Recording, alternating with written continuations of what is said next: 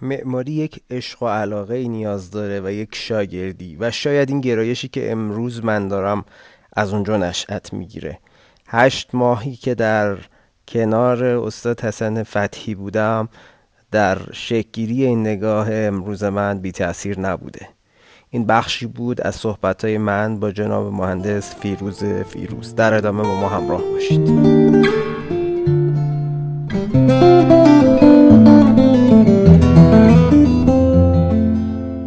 خب من نوید تاهری هستم میزبان شما در 26 امین اپیزود از پادکست مموری آرک در این اپیزود من میزبان جناب مهندس فیروز فیروز هستم و در رابطه با معماری معاصر ایران صحبت خواهیم کرد. در ادامه با ما همراه باشید.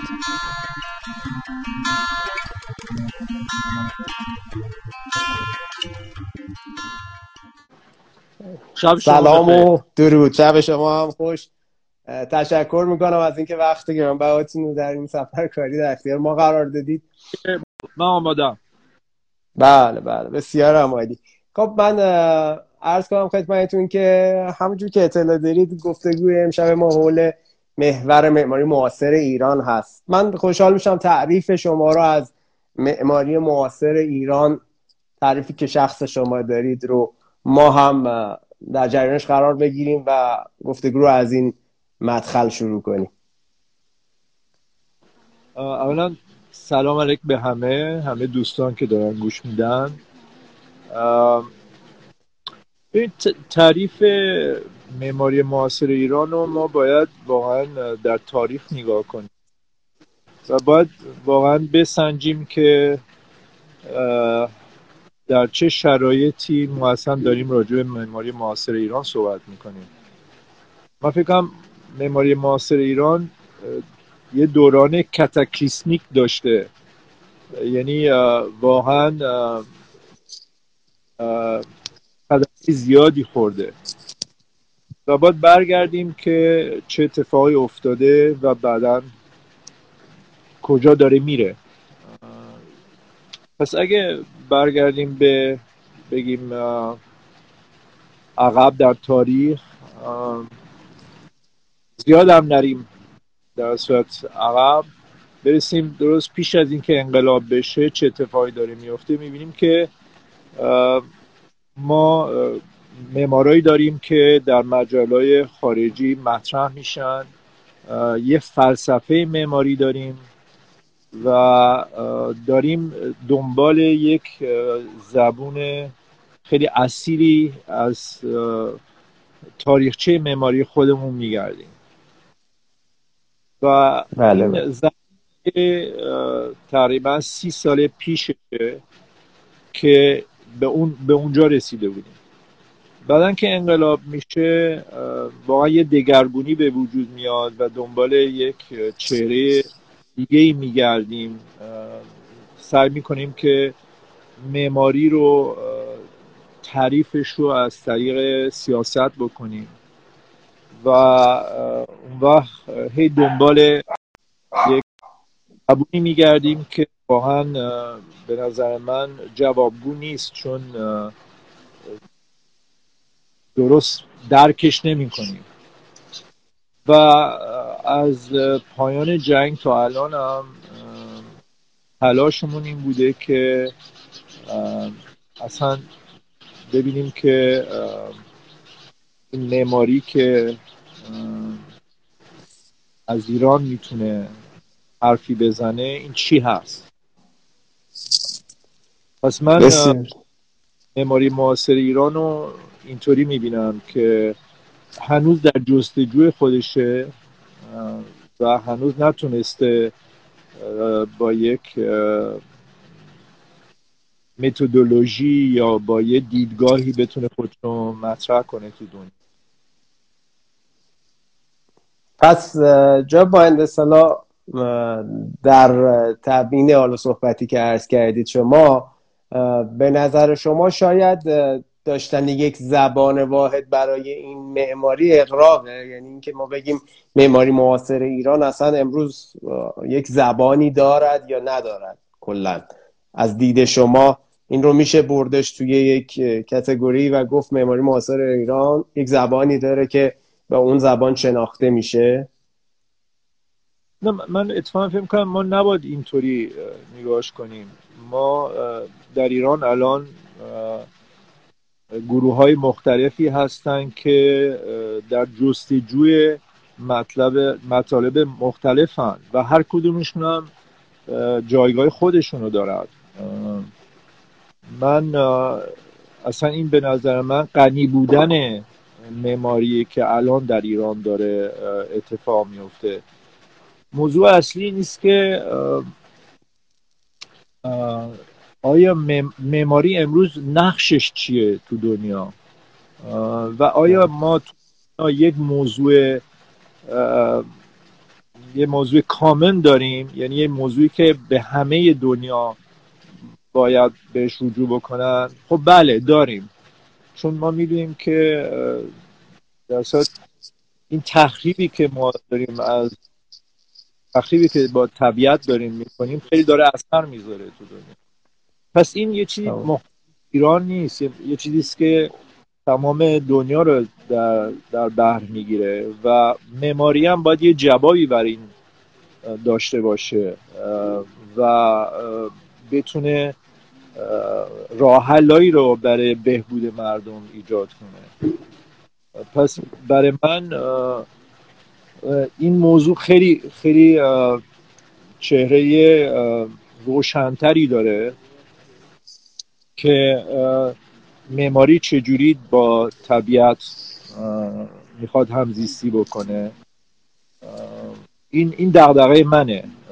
و فکر می‌کنم این دغدغه توی تاریخ معماری ایران یعنی تاریخ کهن معماریمون خیلی تجربه شده و ما باید از اون یاد بگیریم. و هنوزم به نظر من نتونستیم اینو به دنیا واقعا عرضه بکنیم که اصلا این, این موضوع رو ما تو ایران خیلی بررسی کردیم. تو طول تاریخ و حالا به, به یه زبون مدرنتری ما اینو مطرح کنیم دیگه. بسیار پس اون چیزی که چشمه نگاه یا زاویه دید شماست به ماجرا اینه که ماجرا روشن می‌بینید. چون به هر شکل هر جریان یک سمت روشن شاید داره یه قسمت تاریک داره و یه قسمت خاکستری حتی. خب اگر اینجوری به ماجرا بخوایم نگاه کنیم خیلی از اتفاقات معماری امروز جاب مهندس در ایران در سنجش های جهانی با جوایز و اینها تا یه حدی اعتبار سنجی میشن. آیا اصلا به این باور دارید که وجود این جوایز و اینها یک ایاری میبخشه به این رویدادها؟ یا نه اون یه جریان جداگونه است. ما مسیر رو باید از زبان خودمون دوباره انکشافی درش ایجاد کنیم و ببینیم که ما باید به کدوم سمت بریم. ببینید دوباره من فکر کنم که یک راه ما نداریم. می‌دونین این موضوع یک راه نداریم. به قول معروف هر معماری که شایسته باشه و جایزه ببره در صورت تو دنیا داره یه حرفی رو می‌زنه. و خب چه بهتر که معمارای ایرانی جایزه بیشتری ببرن و بیشتر شرکت کنن تو این جایزه که واقعا هم وقت نگاه می‌کنیم معماری که امروز داره تو ایران اتفاق میفته خیلی حرف داره بزنه تو دنیا. شرایط خیلی سختی که ما الان روبرو شدیم توش. ولی اگر از, از من می‌پرسین که شخصا من چجوری این, این قضیه رو می‌بینم خب همیشه دغدغه من یه دغدغه فیلسوفانه نبوده یا دغدغه critical نبوده. دغدغه من همیشه contextual بوده دیگه. و بله.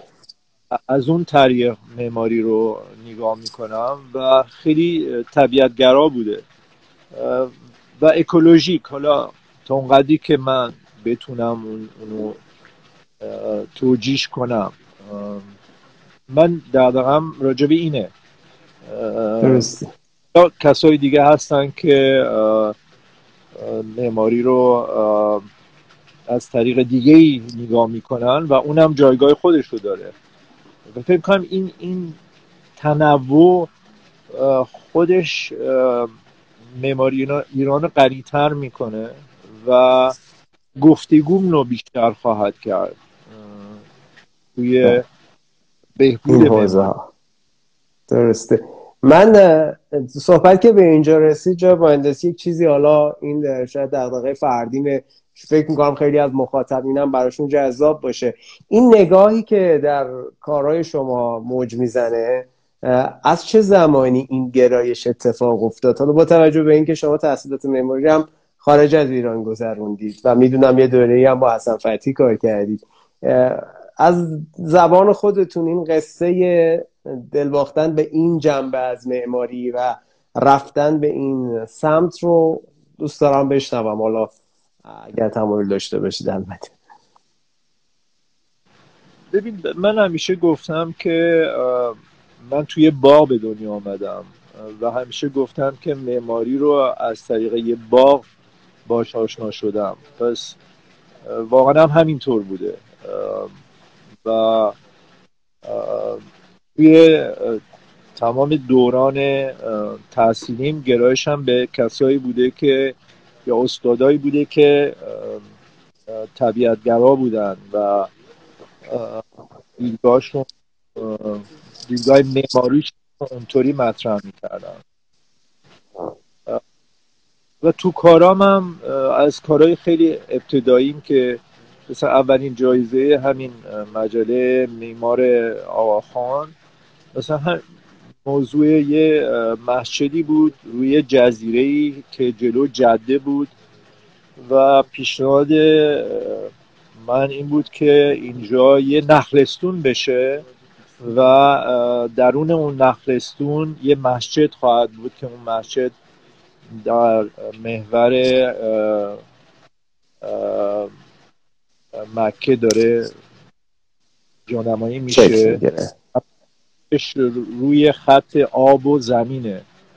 پس از همونجا دیدگاه هم اینطوری شکل گرفته بود. تا برسیم تا پروژه های دیگه که حالا انجام دادم یا ساخته شده یا نساخته همیشه یه, گفتگوی اینطوری برقرار شده توش و تو همه مخصوصا این اخیرا که خب خیلی بیشتر بیشتر برای اینکه با فضای سبز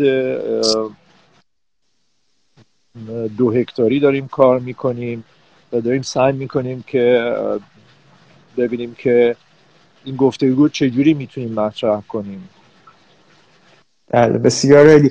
یعنی محور این داستانه پس برمیگرده به کودکی و زیستن توی این طبیعتی که الان هم یه چشمه ای ازش رو توی پس زمینه شما داریم امشب. بسیار عالی.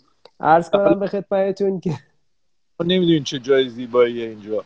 من آمدم هوا که می‌دونید خیلی مرتوب و عالیه و خونه یک دوستایی هست در یه باقی و واقعا دارم لذت می‌برم صدای آب و آتیش و و درختایی تو باغ هستن. یه هدیه خیلی خوبی. دوران کرونا. بسیار حالا من ازتون قول می‌گیرم قبل از اینکه مصاحبه تموم بشه بعد یه ویوی از اون فضای باغ هم به بچه ها بدید که ببینن حالا هوای اون جایی که توش هستید.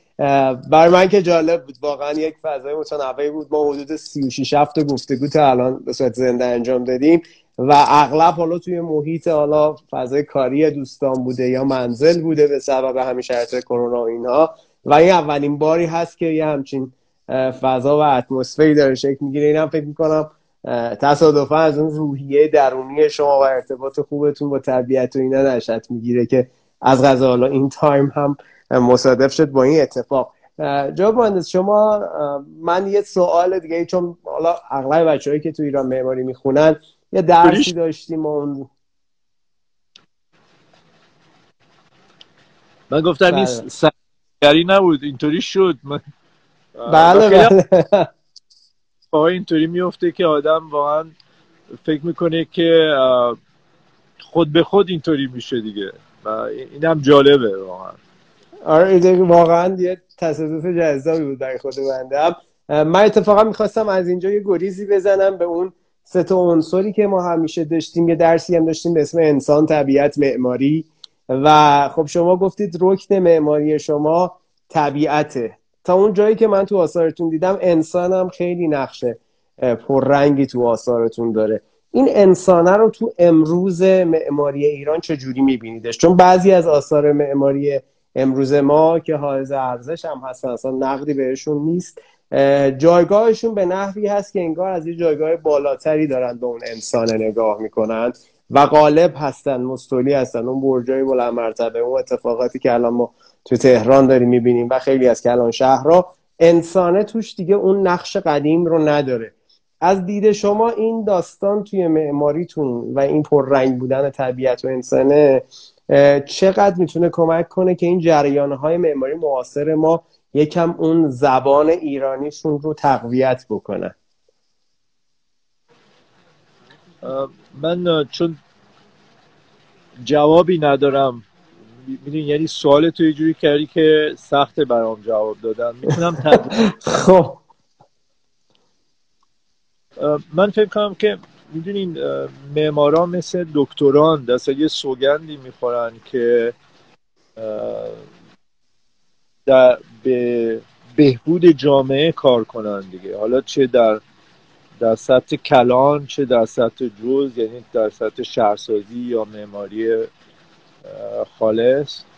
ولی موضوع موضوع این نیستش که یه می‌دونین یعنی یه چیزی که واضح هستش که باید بهش احترام بذاریم و بیایم خرابش کنیم برای اینکه بگیم یه تجربه جدیدیه.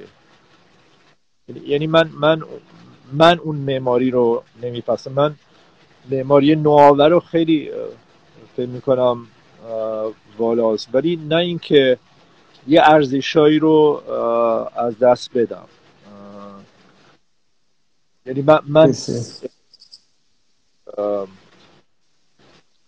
فکر می‌کنم که اگرم امروز نگاه کنیم مثلا نوشته های البرتو گومز که دوباره داره مطرح می‌کنه که معماری باید می‌دونین در بهبود مردم باشه باید با عشق مثلا ساخته بشه.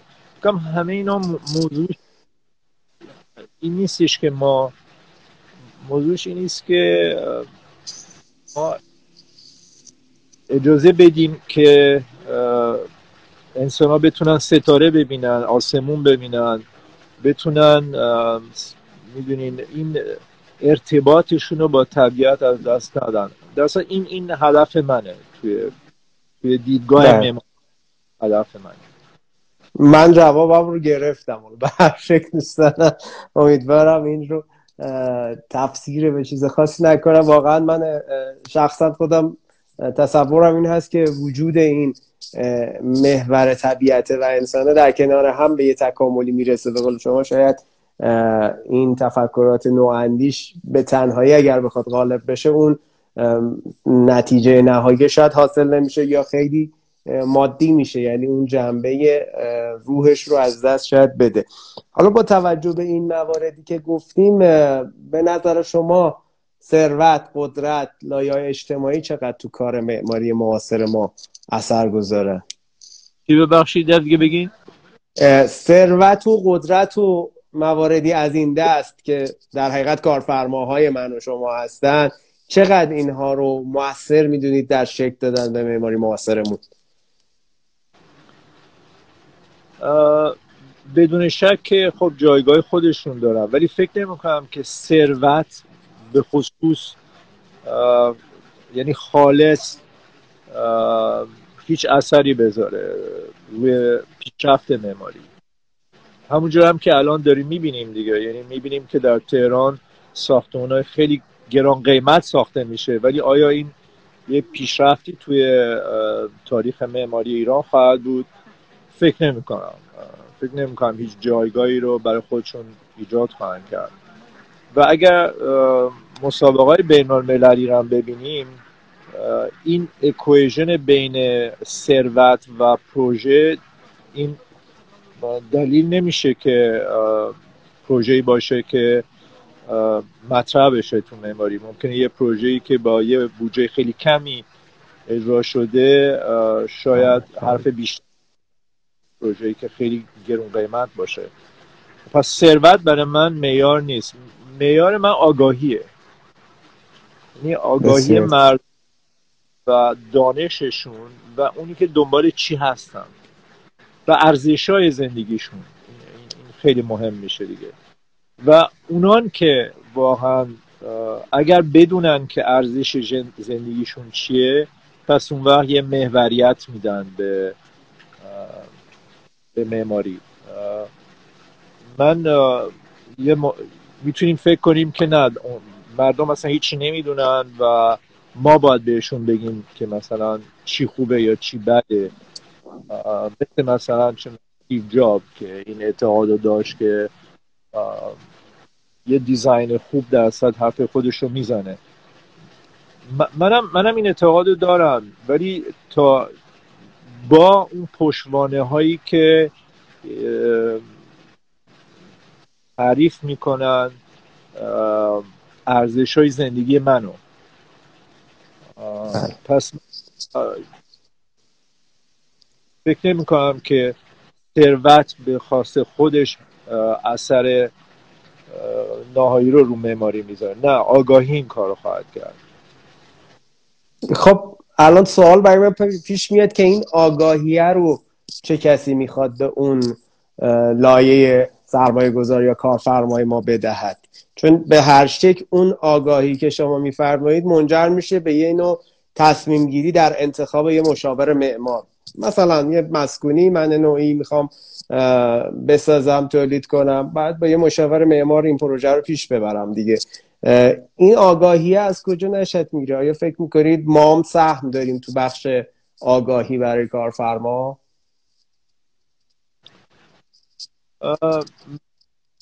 ببینین موضوع آگاهی این نیست که مردم خودشون باید همت کنن و یکم تغییر کنن. یه بخشش اینه. بخش دوم این نیست که رسانه ها باید این کار کنن. بخش گفت دیگه این نیست که گفتگو بشه تو ایران راجع به این موضوع که ما دنبال چی هستیم. یه بخش دیگهش تاریخه یعنی یه جواب قطعی شاید نمیشه بشت این یکی از اون چیزهای خیلی پیچیده ایه که واقعا همت همه رو درگیر می‌کنه که بتونیم به اونجا برسیم. من فکر می‌کنم که این یک موضوع خیلی مهمیه که تو هم پیچیده شده و باید روش خیلی کار کرد. مثل همین کاری که شما الان دارین می‌کنین شاید.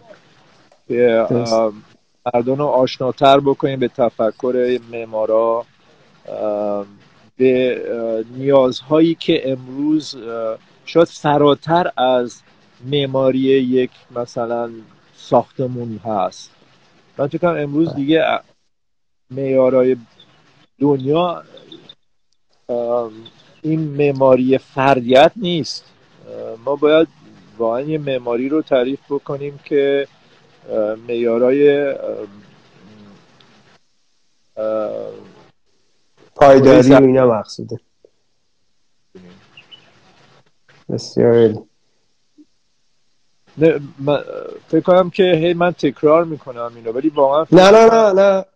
خیلی مهم هست اتفاقا جا مهندس. یعنی شنیدن این سخنان از زبان شما به صورت حالا زنده توی برنامه ای که از پیش تعریف نشده این جمله ها و در لحظه بر ذهن شما می نشینه من فکر کنم جهت میده به قشری که شاید مبتدیان در ابتدای راه آموختن معماری هستند و خب کمک می‌کنه که بازتر فکر کنن. یعنی انتخاب کنن بین حداقل مسیرهای متعددی که شما بهش اشاره کردید. یه معمار ممکنه تو سیر تکاملش واردش بشه طی بکنه. حالا فیروز ویروز این مسیر رو رفته و داره اینجا بازگو می‌کنه. آثارش هم تا حد زیادی بازگو کننده نگاهش به معماری و انسان و طبیعت هست. ولی خب شنیدنش به این شکل ساده تر من فکر کنم خیلی هم تازه اثر گذاره و این جذابیت شاید گفتگوی زنده است. من زیاده گویی نکنم. سوالی که حالا شاید بحث رو یه مقدار جهتمند بکنه. تو صحبتتون اشاره کردید ما الان یه بخش زیادی از تولیدات معماری که توی کلان شهر رو داریم ضمن اینکه هزینه های گذافی هم براش می شود و اینها ممکنه اون ارزش و اعتبار جهانیه رو به عنوان معماری امروز ایران نداشته باشه. یعنی ما یه برج خیلی اونجوری با دیزاین کلاسیک رو اگر ببریم توی رویداد معماری امروز جهان خب شاید کسی وقعی بهش ننهد به اون معنا. ولی کماکان یه بخش زیادی از جامعه نسبت به اون اقبال داره. این اقباله رو شما یه جایی گفتید آگاهی می‌تونه مردم رو تغییر بده. ولی خب من فکر می‌کنم اجباری بشه مردم رو تغییر داد. از یه طرف یه سوالی که برای من پیش میاد آیا در اون معماری که حالا اسمش رو می‌ذاریم بازنمایی معماری غرب حالا چه کلاسیکش چه مدرنش فرقی نمی‌کنه چون هر دو داره از یه جای دیگه ریشه می‌گیره. این چه چیزی داره که انقدر عامه مردم جذبش میشن؟ بالاخص اون قشری که حالا از ثروت بهره بیشتری داره می‌بره. یعنی بهترین نقطه شهر از لحاظ آب و هوایی منظر دسترسی در اختیارشه و برای ساخت یه پروژه فیلمسل میره یه همچین حرکتی رو پیش می‌گیره. به جای اینکه بیاد سراغ یک مثلا معمار زمینگرا با اون نگاهی که حالا بخواد ارزش های معماری ایرانی رو به یه نوعی حالا تو این مسیر جاری کنه. نمی‌دونم تونستم از رو برسونم یا نه. یا اگر نمی‌خواد جواب بدیدم می‌تونیم ازش بگذریم این بخش رو. نه اتفاقا ببینید سوال سوالتون رو تکرار کردین ولی من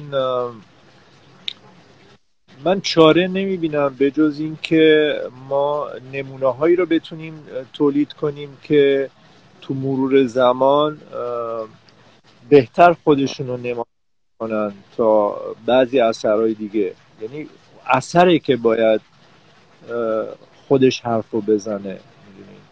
من همه آگاهی رو یعنی که ببینین اقتصاد ساخت و ساز بگیم بخش گرون خصوصی.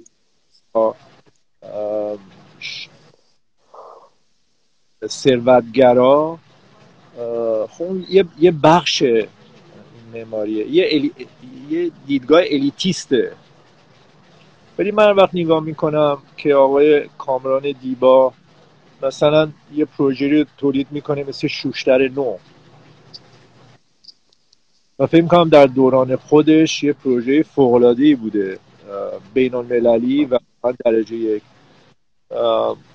و اونو مقایسه می‌کنم با مثلا کار آقای عراقنا در شیلی که داره یه خونه های ارزون قیمت به مردم میده چون در توان خرید خونه رو ندارن. و نصف یه خونه درست می‌کنه براشون و اجازه میده که اونا این خونه رو تکمیل کنن. اینا اینا به نظر من معماری واقعی دنیا. یا در کاری که ما هی تکرار می‌کنیم یا آقای هایری تکرار می‌کنه که هنوز خیلی ما باید یاد بگیریم از معماری خود ایران. یعنی معماری تاریخ معماری ایران. تا واقعا بتونیم بسنجیمش. فکر کنم خیلی سریع از, از روش رد شدیم و هیچ تمرکزی به اندازه کافی روش تمرکز نکردیم. من این موضوع که ما چجوری مردم آگاه کنیم فکر کنم که خود به خود مردم الان می‌بینیم که یک چیزایی رو دیگه نمیپسندن. چون نه برای اینکه یه نوآوری اومده توش برای اینکه اون راه که داده شده بهترن از راه پیشی.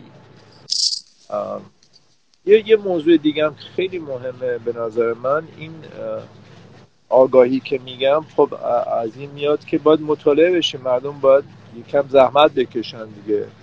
به جز مثلا معمارا زحمتشون بکشن. درست. جاب مهندس ما الان تو دوره قرار داریم که خب ببینید همین فرایند تکنولوژیکی که بستر گفتگوی من و شما رو فراهم کرده همین پلتفرم داره روزانه میلیون میلیون تصویر و ویدیو و صوت رو برای یه عالم مخاطب با سلایق مختلف عرضه می‌کنه. من می‌خوام بیام روی قسمت کار خود ما معمارا زوم کنم. اغلب دوستان معمار من از صفحه اینستاگرامشون نهایتا در حد یک صفحه برای نمایش آثارشون استفاده می‌کنن. یعنی یه جوره یک شمه ای از وبسایتشون هست که حالا با یه لیوتی حالا بر اساس انتظارشون چیدمان شده. صحبت من اینه که ما بالاخره یه قشر مخاطبی رو همه ما توی این صفحاتمون به همراه داریم. زمانی که این داستان به قول شما تکرار بشه توسعه پیدا بکنه شما یه نوعی معماری که از دیدتون ارزشمند هست و استاندارد ذهن شما هست رو.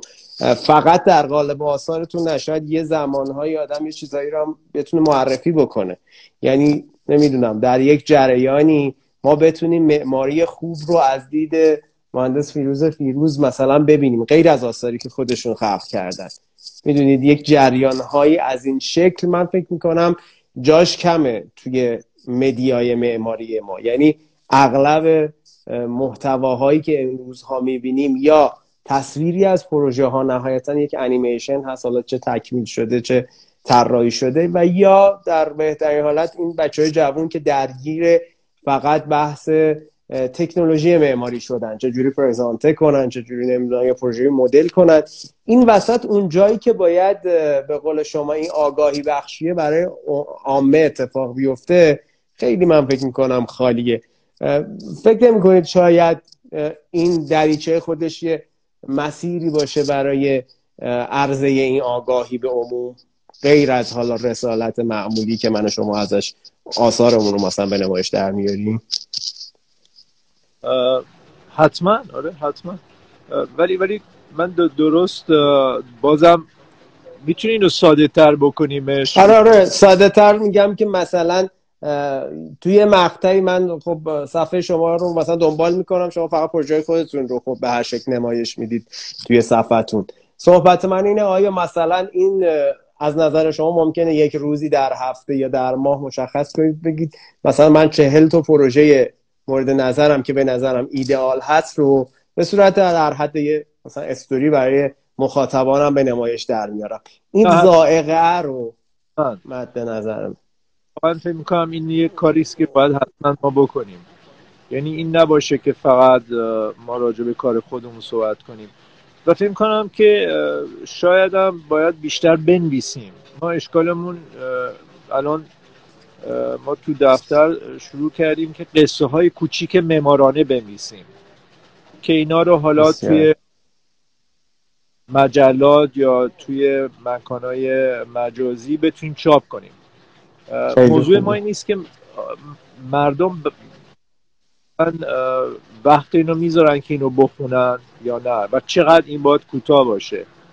اینی که آیا ما کارهای کسای دیگر هم مطرح کنیم و بتونیم از طریق اونام راجع به معماری صحبت کنیم؟ فکر می‌کنم بله یه, یه کاریست که حتما باید بشه و من حتما این کار رو خواهم کرد. بسیار علی خیلی جالبه برای من چون من می‌بینم این حالت روایت گونه رو حتی شما تو انیمیشن هایی که از پروژهاتون می‌ذارید انتخاب اون میزان سنا و موسیقی که می‌ذارید پس زمینه قشنگ مشخصه که یک نگاه و یک فکر مشخص و متمایزی پشتش هست. و چقدر جذاب میشه واقعا اگر یه روزی مثلا همین داستانکایی که میگید رو ببینید. چون حالا از دید شخصی بنده معماری یه جور روایتی یه جور قصه زندگی آدم هاست. حالا در قالب اون مساله و اون تجسده تبدیل میشه به یک اثر. و این قصه ها رو هر چقدر آدم بیشتر بتونه بگه تکرار کنه و ببینه. برای من خیلی جالب بود. توی رزومه شما میخوندم که با حسن فتی کار کردید. برای من خب حسن فتی بوت خاصیه. مثلا قصه اینو واقعا دلم می‌خواد یه زبانی از زبان شما بشنوم که تجربه شخصتون تو این بازی چی بوده؟ چی کار کردید؟ اونجا چی یاد گرفتید؟ چه تجربیاتی رو؟ یه قصه من با استاد حسن فتی اگه حالا ما آقای حسن فتی بله بله. بد کنین اگه بخواین. نه من خیلی دوست دارم. اگه واقعا ما فرصت داریم اینجا هستیم که بشنویم اگر شما تایم داشته باشید. ما هنوز 20 دقیقه از گفتگومون مونده. من داشتم در نیویورک معماری میخوندم و بگیم رسیدم به کتاب آقای حسن فتی که معماری به اسم Architecture for the Poor یعنی معماری برای فقرا. و خیلی برام این کتاب جذاب شد و فکر کنم یه روزه این کتاب رو خوندم. یعنی فقط نشستم این کتاب رو خوندم. از اینکه می‌دونید من در در ایران بزرگ شده بودم و معماری خشتی خیلی نزدیک ما بود چه در دهی که می‌رفتیم چه در خونه که داشتیم معماری خشتی. و من همیشه این عاشق این این, این متریال بودم دیگه. این خاک و چجوری شما می‌تونیم کربچورا رو به وجود بیارین و اینا. و یه دفعه تصمیم گرفتم که یه نامه براش بنویسم. که من درخواست کرده بودم که بتونم برم با ایشون همکاری داشته باشم. که ایشون هیچ وقت این نامه منو جواب نداد.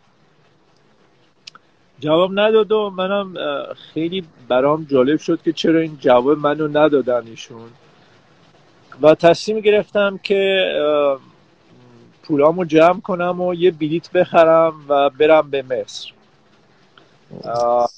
و درست زمانی بود که انقلاب شده بود. سفر خیلی سخت بود. مخصوصا با پاسپورت ایرانی در یه جوری ما خودمون رو رسوندیم به قاهره و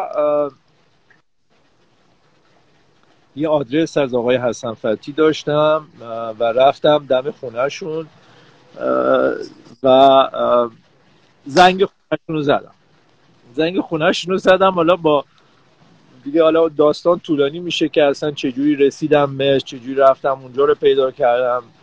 زنگ زدم و یه آقای آمد و در رو باز کرد و گفته شما, شما چی می‌خواین؟ و من گفتم من می‌خوام آقای حسن فتی رو ببینم و گفت نه الان نمی‌تونی ایشونو ببین باید مثلا فردا ساعت چهار تشریف بیارین مثلا برای چایی خب فردا ساعت چهار رفتیم پلو آقای حسن فتی خیلی محبت کردن و منو پذیرفتن و منم بهشون گفتم من بر یه نامه نوشتم و شما جواب ندادین. حالا که جواب ندادین من آدم در صورت حضورم چجوری. کتابتون خوش آمده می‌خوام واقعا از شما معماری یاد بگیرم. و ایشون هم هیچ منو نگاه کرد گفت خب حالا من جواب ندم تو هم که اینجایی پس بیا با هم مثلا ببینم چیکار می‌تونم با تو بکنم. و ایشون اولین کاری که با من کرد گفت من یه دهی رو ساختم به اسم گورنا در لوکسور. برو اونجا زندگی کن تو خونه من. و من رویه گورنا کرد. یک دهی ساخته بود که اصلا خالی از سکنه بود و یه خونه کاگلی هم برای خودش نگه داشته بود که هیچی توش نبود. و یه خونه کاگلی بود که خیلی هم زیبا بود. و من اونجا تقریبا یه 20 روزی موندم. و تمام روزا سکچ می‌کردم این دهو و وریشن های خونه های حسن فتی رو و یه کتابچه ازش یادم درست کردم. من برگشتم به قاهره کتابچه رو بهش نشون دادم و ایشون هم یه حرفای جالبی می‌زد چون خیلی ازوتریک بود.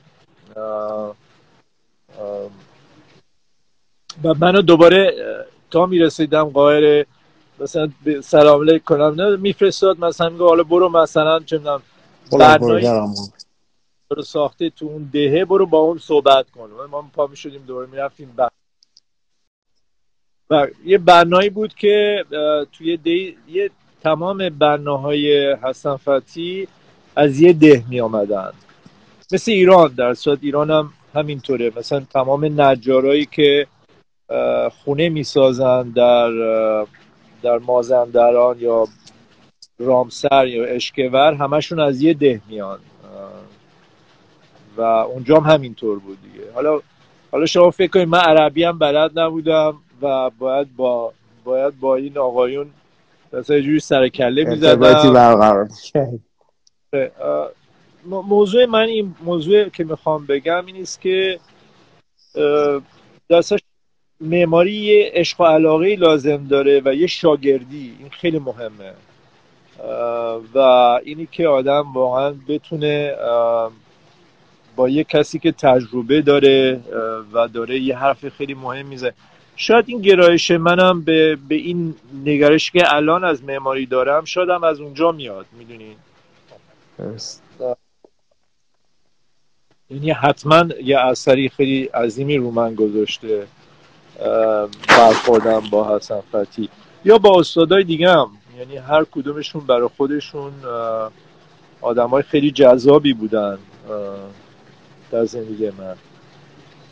و من, من از طریق استادام یاد گرفتم. نه نه استادای دانشگاه استادایی که براشون کار کردم.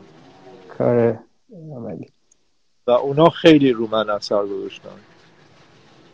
خیلی جالب بود برای و این جریان تا کجا ادامه پیدا کارهای مهندس؟ یعنی چه مدت این فرایند رو پیش حسن فتی شما طی می‌کنید من من هشت ماه موندم مصر. و تو این هشت ماه شاید مثلا هفته آخه هفته یه دفعه حسن فتی یا هفته دو دفعه یادم نیست. بعد بعضی از بعد از زورا خونش باز بود. هر کسی می‌تونست بره.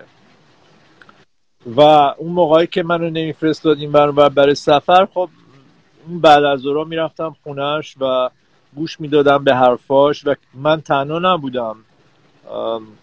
اصلا فتی برای خودش یک قطبی بود و خیلی از معمارای جوون خود مصر می آمدن و گفتگو داشتن باشون چه جله من یکم شایی بخورم. نه خواهش می‌کنم راحت بشید دارم فکر می‌کنم که واقعا امروز یه همچین بستری خیلی سخت مهیا میشه. یعنی اون اساتیدی که از حوزه معماری امروزمون شبیه به شما و عزیزان دیگه داریم خیلی سخته شاید برای بچه که حضورا بیان در محضرتون. ولی از سمتی هم دارم می‌بینم این مدیا اینا این امکان رو ایجاد کرده که شاید اون سختی که شما میگید کشیدید و حالا از اون ور دنیا پاشی بیه بریم مصر رو این داستانه امروز خیلی ساده تر شده. یعنی خیلی از این بچه هایی که علاقه مندن شاید خیلی ساده می‌تونن یه ایمیل به شما بزنن یه پیام بدن به وبسایتتون پیج اینستاگرامتون و بالاخره استفاده کنن از حضور اون کسانی که تو جایگاه شما هستن و یک درجه از استادی رو دارن. من بیش از این چون می‌دونم حالا تو فضای باز هم هستید و هوا هم ممکنه یک مقدار خنک بشه وقتتون رو نمی‌گیرم جواب مهندس. خوشحال میشم. آخر صحبت اگر چیزی توصیه‌ای برای دوستان و همراهان این گفتگو دارید ما در خدمتتون هستیم. موضوع من این است که توصیه من است که دست برای کسایی که وارد معماری میشن یا وارد حرفه زندگیشون میشن واقعا باید اینو بدونن که با عشق و علاقه باید وارد شن و وقت بذارن و سریع فکر نکنن که به یه نتیجه مطلوبی بتونن برسن. و خیلی برای اون چیزی که اعتقاد دارن و عاشقشن واقعا سختی باید گذرون این درسی است که من از زندگیم گرفتم و و جوابم داده. یعنی اگر شما یه چیزی رو اعتقاد دارین و عاشقشین هم بهتر انجام میدین هم هم که محصول بهتری ارائه خواهیم داد. این توصیه منه. بسیار خیلی ارزنده. من که لذت دارم می‌برم و سیر نمیشم ولی خب به هر شکل ممنون بازم. نمی‌دونم از به اینجا نشون بدم به شما ببینین. از این وری ها؟ این یه یه باغه که توش اصلا خونه نیست. فقط یک وسط باغ یه چمنزاره که یه میز بلند توش هست و یک کرسی چیندن اینجا که داره می‌بینین. و یه آشپزخونه واز و در این گوشه در صورت یعنی صابخونه نشستن و دوستاشون دوری آتیش. اونجا یه بله. آبی داره برای خودش روونه و و آسمون خدام که بالا سرمون دیگه. این من من بیش از این مسطح اوقاتتون نمیشم با توجه به این فضای خوب خیلی ممنون که با ما سعیم شدید این لحظه های مهندس. اگر صحبتی چیزی نیست که من در خدمت هستم و برنامه رو تموم کنیم توی این مقطع. درسته خیلی ممنون که با من این گفتگو رو داشتیم خیلی. من دیدگاه خودم و راجع به معماری معاصر ایران امروز بگم. که فکر می‌کنم که هی بهتر و بهتر داره میشه و فکر می‌کنم به جای خیلی خوبی خواهیم رسید. چون می‌بینم که بیشتر و بیشتر معماری که داره تعریف میشه واقعا متعلق به این مملکت به این اقلیمه. و این این خیلی بر من خوشاینده که ما نگاهمون رو برگردونیم به به تاریخ این سمت داخل. و بتونیم هر چقدر اون معماری شاید ساده باشه و به تکنولوژی متصل نباشه ولی معماری باشه که واقعا برای بهبود مردم خودمونه دیگه. بله, بله. خیلی عالی. خیلی ممنونم. مرسی. شب خوبی داشته باشید. باز هم لطف کردید که در این برنامه حضور پیدا کردید با توجه به اینکه توی مسافرت و اینها بودید. من خدافزی می‌کنم جناب فیروز با شما. این که دوباره با هم حرف بزنیم. حتما با یه خورسندی برای بنده.